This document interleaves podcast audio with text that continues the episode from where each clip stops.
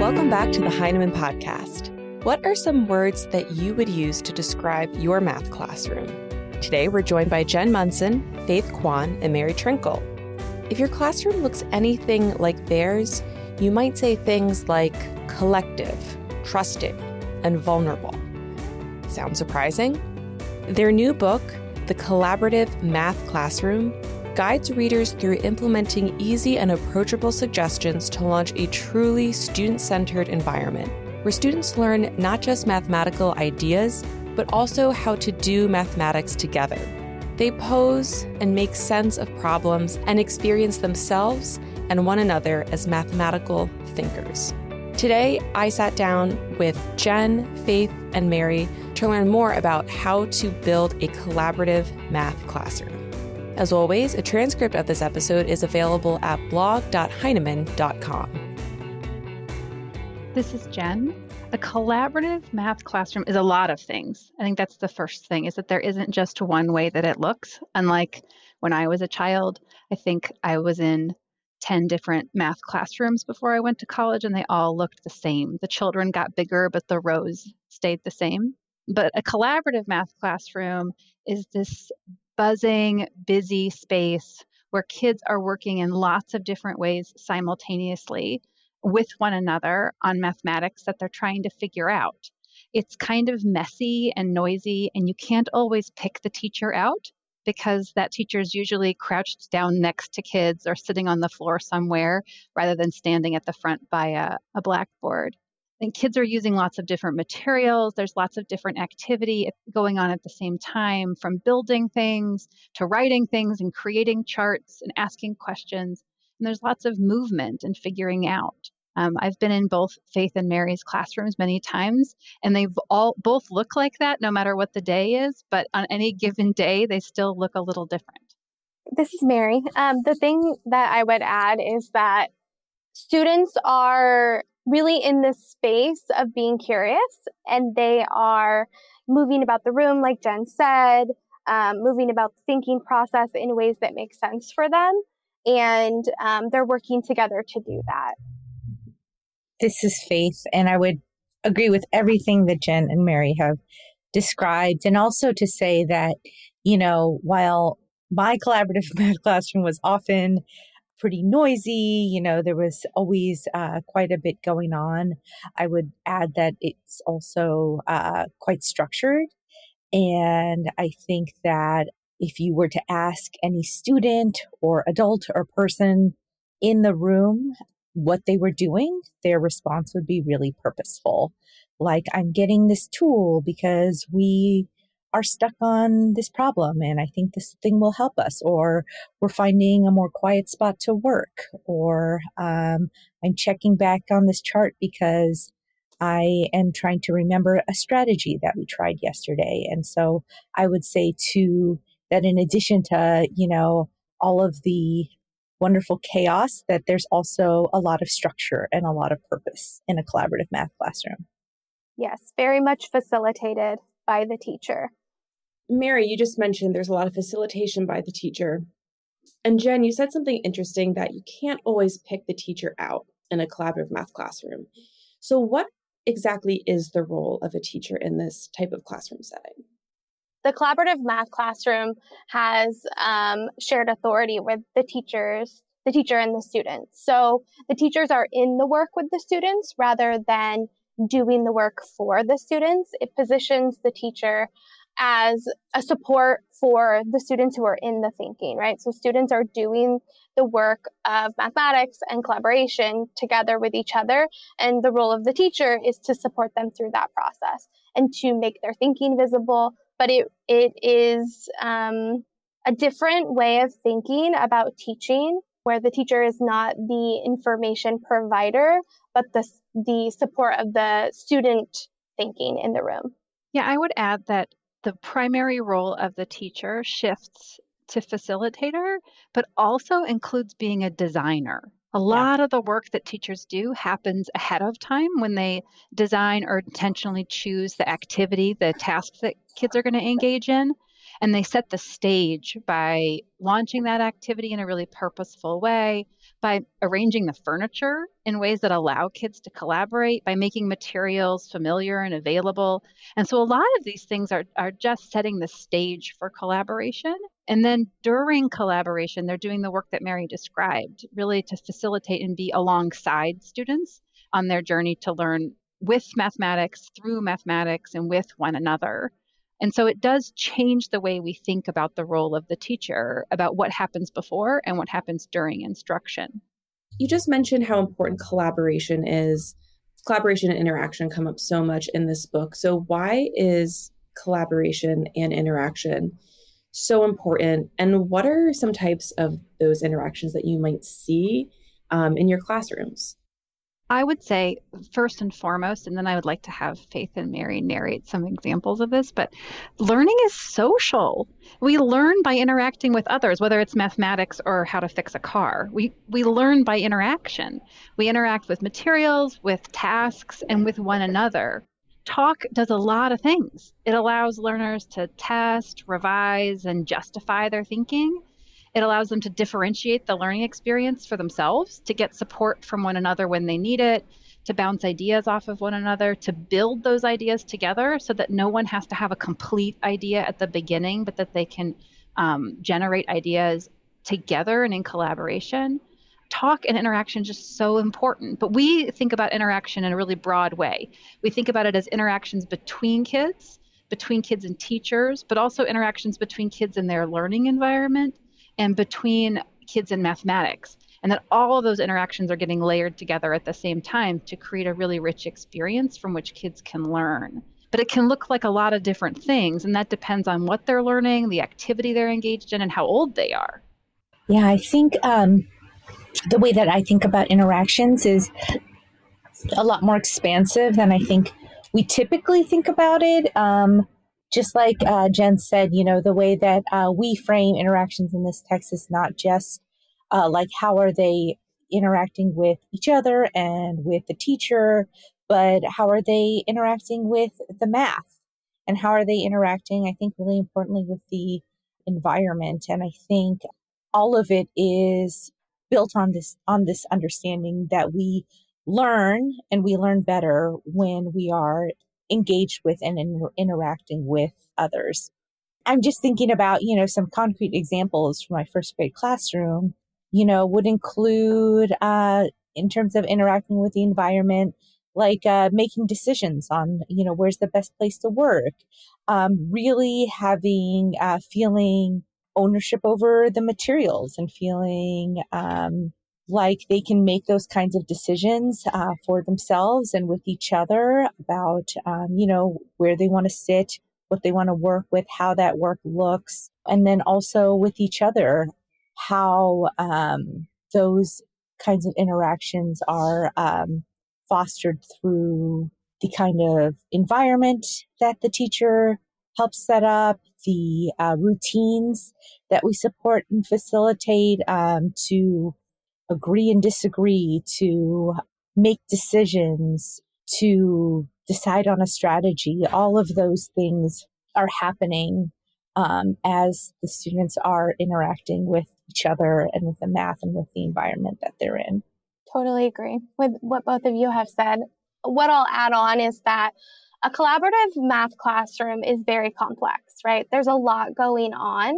Having students be the uh, authorities of their work, right? Like being responsible for what it means to be a learner means that we are valuing all of the things that go into that. So just like Faith and Jen were speaking to, we value how students are interacting in this space as much as we value how they're interacting with the task and with each other because all of it makes the work meaningful and it supports students in internalizing the work that we're doing, right? Um, and supporting them to be guiding us through this process. And I think thinking about it in this way of like interaction also helps teachers to think about all of the things that they should be thinking through in order for this space to be productive. So like Jen spoke about earlier, like there's so much planning work and designing work that happens before students even enter the room.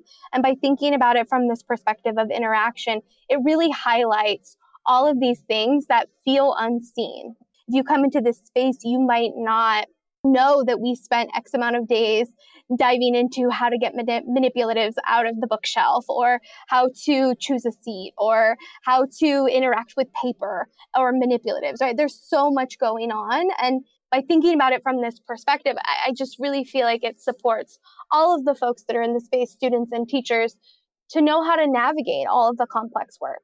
Really, the mathematical side of these interactions sounds a lot like kids negotiating ideas and some of the like the richest conversations i've heard in collaborative classrooms are, are when kids have these sort of partial suggestions like maybe we could use the blocks and they build on the ideas. Yeah, I think we could use the base 10 blocks. Yeah, and then maybe we could count out the t shirts. Yeah, and then maybe we could, and this sort of, and maybe we could, and maybe we could, and they layer on these ideas to create strategies with one another that they test out, that they've built together and take ownership over also sometimes kids have a clear idea of what they want to do and they say yeah here's what we're going to do and the partner says wait wait wait what but those clarifying questions that they ask one another, or even re- voicing back, um, I've seen this a lot in Faith's classroom. Like when they say, I think I hear you saying this, pushes kids to explain their thinking in increasingly precise ways to make it more visible to others and then also to make it negotiable. So it's really very interesting when you hear kids negotiating ideas. They don't do it exactly in the way that adults do, it is very much the pursuit of children, but they learn how to build ideas, clarify ideas, explain reasoning to one another which is, makes it much easier for you to ask them to explain it to the class later or to participate in a full discussion, to share a fully formed strategy. But there's a lot of interaction that goes into getting to that fully formed strategy, getting to the answer. And so a collaborative classroom isn't just about the end product, but about every one of those negotiations along the way and all of the learning that it takes to be able to negotiate with a fellow seven year old about something as meaningful as place value. Um, I think this segues really nicely into another question I had. You identify in the book seven principles that are really at the core of a collaborative classroom. I was hoping that you could take listeners through those seven principles and kind of how they show up in the classroom. So, the first principle is that teachers trust students and themselves. Students trust themselves, each other, and the teacher. Um, and I think there's a lot that feels circular about this principle, but I think each piece is really important. Um, you know, beginning with teachers really trusting students because I think that it's absolutely critical to this notion of uh, you know sharing authority and sharing the space and, and sharing the floor with your students is to really trust them and trust that they can go there and trust that they can, you know, take the seeds that we're planting through uh, the way the environment is set up, the way that we're uh, structuring our math walk, the way that we are uh, introducing and facilitating practice of uh, interactional routines that inherent in all of that is that we're giving them the floor and we're giving them really like the agency and authority to take that and grow it in a way that um, makes sense for them and their learning and for the uh, classroom community. And i think also teachers trusting themselves is is as important because i think oftentimes we as teachers are positioned as like the, the conduit of sharing information but we're not the ones making decisions about like how we teach or what we teach or what the pace with which we teach. And I think that there's a lot of forces present in in our profession that implicitly message that uh, we shouldn't really trust ourselves and trust our expertise. But what we're saying is that we do trust you. We trust that you know your students, that you uh, trust them as mathematicians, as people, and you have that same trust in yourself that, especially in those moments that feel messy the second principle of a collaborative math classroom is that students feel safe to bring their whole selves to doing and learning mathematics. Um, the truth is, is that children have been doing mathematics since they were born. They've been noticing patterns. They've been trying to quantify things and to reason about their whole environment and make sense of it. They're sense makers. But we often define mathematics so narrowly that it's only what happens in school and often within textbooks and worksheets and within curricular programs. But mathematics is much larger than that, and students have vast repertoires of mathematical skills in their lives. And they have their own experiences that can inform the way that they make sense of math and they interact around math. And rather than excluding those as not mathematical, our classrooms become more collaborative and richer when students can bring their whole mathematical selves into the space, bring all of their previous experiences, bring their curiosities, their interests, and their questions into the classroom, and that it's safe for them to do so. So the principle that Faith was talking about about trust begets this idea that you feel safe to bring your whole self and your questions into the classroom, and that mathematics doesn't become something with these tight walls around it that starts at 10 a.m. and ends at 11 a.m. But it's a highly permeable activity that includes your whole life, and that it's okay to bring yourself into it. But also, it's great when you bring your mathematical experience from your lives into the classroom and you wonder aloud and you use ideas about patterning from playing basketball or from from cooking with your grandmother and then that helps you with fractions. All of these kinds of things we want them to come into the classroom because they not only help children to do mathematics they help them to learn from one another's experiences and they make mathematics a joyful activity. The third principle uh, is all student voices are worthy. Um, and this principle really um, positions all student thinking to be an important part of the collaborative math classroom. So, um, you know, in a traditional math classroom, students that are able to memorize, students that are able to solve problems quickly are the voices that we hear over and over again. And we are saying that we want to hear all student thinking, whether complete or incomplete in process is what we're looking for. And we want to hear what students are questioning about the task or questioning about the environment or questioning about the manipulatives that they're using, that we value anything that's coming to the table, right? And that we follow that inquiry, that we are wanting to hear what students are thinking about mathematics in the classroom. And I would say that the fourth principle goes even deeper on this notion that all student voices are worthy. So Principle four is that teachers center the needs and voices of vulnerable students. And it was really important to all of us um, authors that this is something that we named explicitly, especially given, you know, what we know about historically and traditionally about math classrooms and math learning spaces is that they're often uh, spaces where hierarchies about smartness and and goodness and who's brilliant um, really get um, reinforced. And, you know, there's so much that's present in the way that we um, think about how students learn math or what kind of math that they get to do that is really um, hierarchical, that um, puts a lot of doors in faces of children who really deserve the kind of expansive and uh, exciting intellectual opportunities that we want our students to be having in, in those math learning spaces. And the fifth principle is that mathematics focuses on reasoning, sense making, and mathematical ideas. And so here we really want to redefine mathematics so that it aligns with what we know from research about what mathematics really is as Mary had said earlier, and Faith was alluding to just now, that oftentimes mathematics focused on the doing mathematics quickly, performing procedures with fidelity to something that was taught and demonstrated, and doing so quickly and accurately, and being the first one to get your hand in the air. And that oftentimes the, those were the same students again and again, creating patterns about who was successful and then by definition, who was less successful. Um, but that is a paltry, really anemic definition of mathematics. We want mathematics to be something that is really about thinking, that mathematics is a way of being in the world so that you can reason about problems and that we all encounter problems that can be mathematized in our daily lives, whether they're at the grocery store or they're playing with, with a sibling or doing a game of any kind, mathematics is really everywhere. And we want children to be experienced in reasoning through the problems that they encounter, both in math classrooms and in daily life. And that that's what we're teaching. We're teaching kids how to reason and think and make sense. The sixth principle is mathematical tasks invite and value multiple voice conceptions and strategies.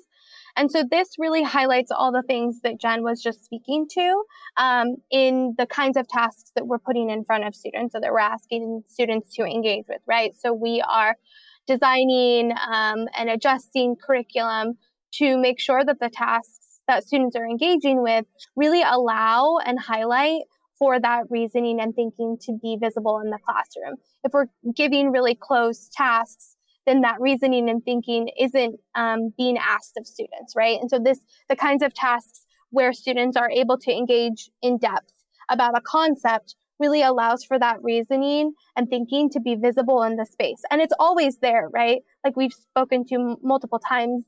It's in our students, right? They have these abilities and the tasks, if done openly, right? Like if the tasks are open and allow for this thinking to be visible, then we get to hear it and see it. And then the last principle um, is that the physical environment is designed to serve students and their work with one another and mathematics. And this also felt important to name as a principle because it's so central to um, what we're talking about when we're talking about um, building and sustaining a collaborative math classroom, that it's not just about the interactions with each other and how they're interacting with the math in isolation, but it's really how is this all happening and being supported in the physical context of the classroom.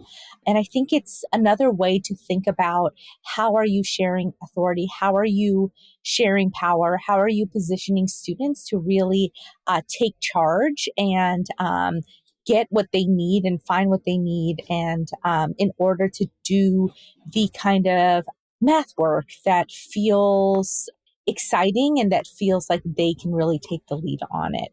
So um, you know i think that something like not just having a variety of manipulatives out for them um, so that they can choose, but thinking about are they access- actually accessible to them?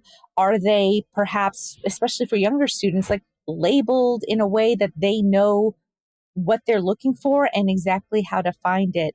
Have uh, we as a class practiced routines for how to ask ourselves what would be a useful tool, find that tool, get what we need and, you know, safely carry it back to our work area. And in all of those things, of course, like the teacher is there as a facilitator, the teacher's the one setting up the space, but the student is the one who's able to really navigate um, that physical environment and make decisions about how they want to do the math work, how they want to engage with each other, and how they want to work that day. And so, for an educator who's listening, has heard all this and is like, that sounds incredible, but I don't know where to get started. What would their first steps be? Well, I think it depends on whether you're going to start in the middle of the year or at the beginning of the year. But if you already know your students, um, the first thing I would do is ask yourself what your students already know about collaborating. And I wouldn't just look at math. I would look how they collaborate during reading, how they collaborate on the playground. I would look for how they solve problems together about whose turn it is during indoor rainy day recess, um, all those kinds of places where kids are constantly negotiating with one another. I'd mm-hmm. look to see what they already know how to do, and then I'd begin to name those skills as things that they can use in mathematics too. And the second thing that I would do I would think really hard about what you want their collaborations to actually look like.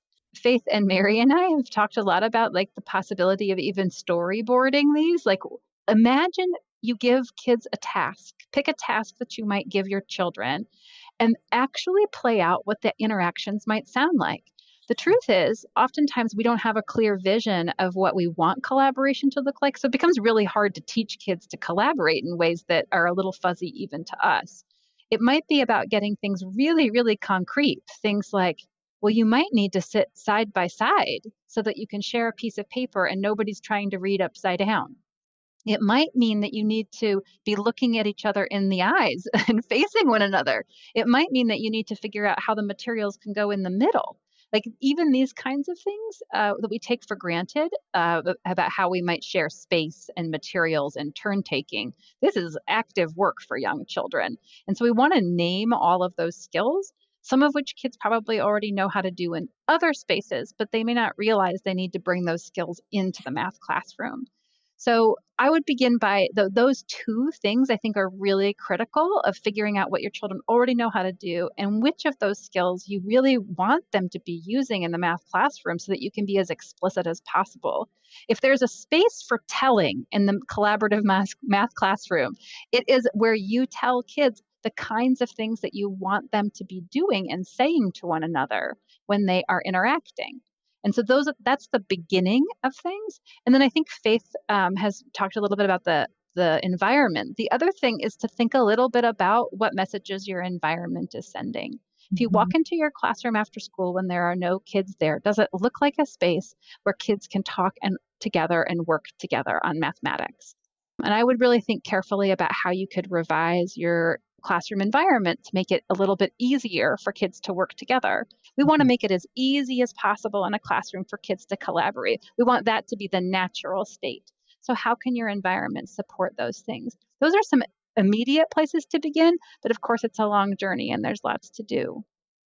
I would add on to that that thinking about like what you want students to be able to do right? Like, what does end goal collaboration look like in your classroom? Once you've assessed the environment and you've thought through like the space and is it welcoming? Does it allow for collaboration? Really thinking about like, okay, what do you want to see? Right? If somebody was to walk in, see and hear in your classroom, and then going back to the beginning and thinking like, okay, what are the things that we need to explore as a class to build those skills?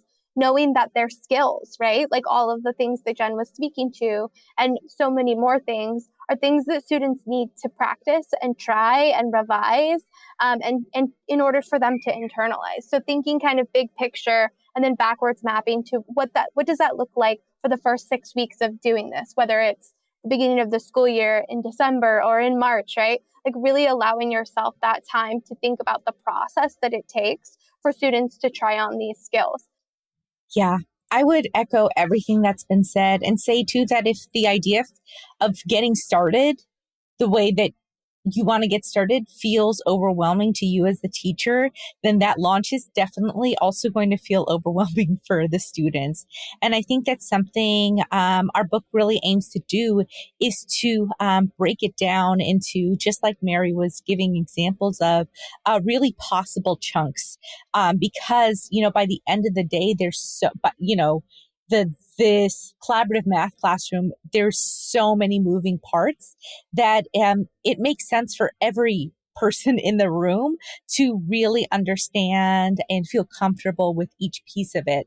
So, you know, when Mary talked about the first six weeks, and I think back on, you know, how I would I would launch a school year, um, we often didn't get to novel math concepts until well after those six after those six weeks. And sometimes the math task in, in the beginning of the year would just be to explore a certain manipulative. But I would say something that wound up being very critical in my um, building and sustaining a collaborative math classroom and also supporting my students and really feeling uh, comfortable and emboldened and excited by the space was this notion of, of, of reflection and really asking ourselves questions about like, how did that go? How did that feel?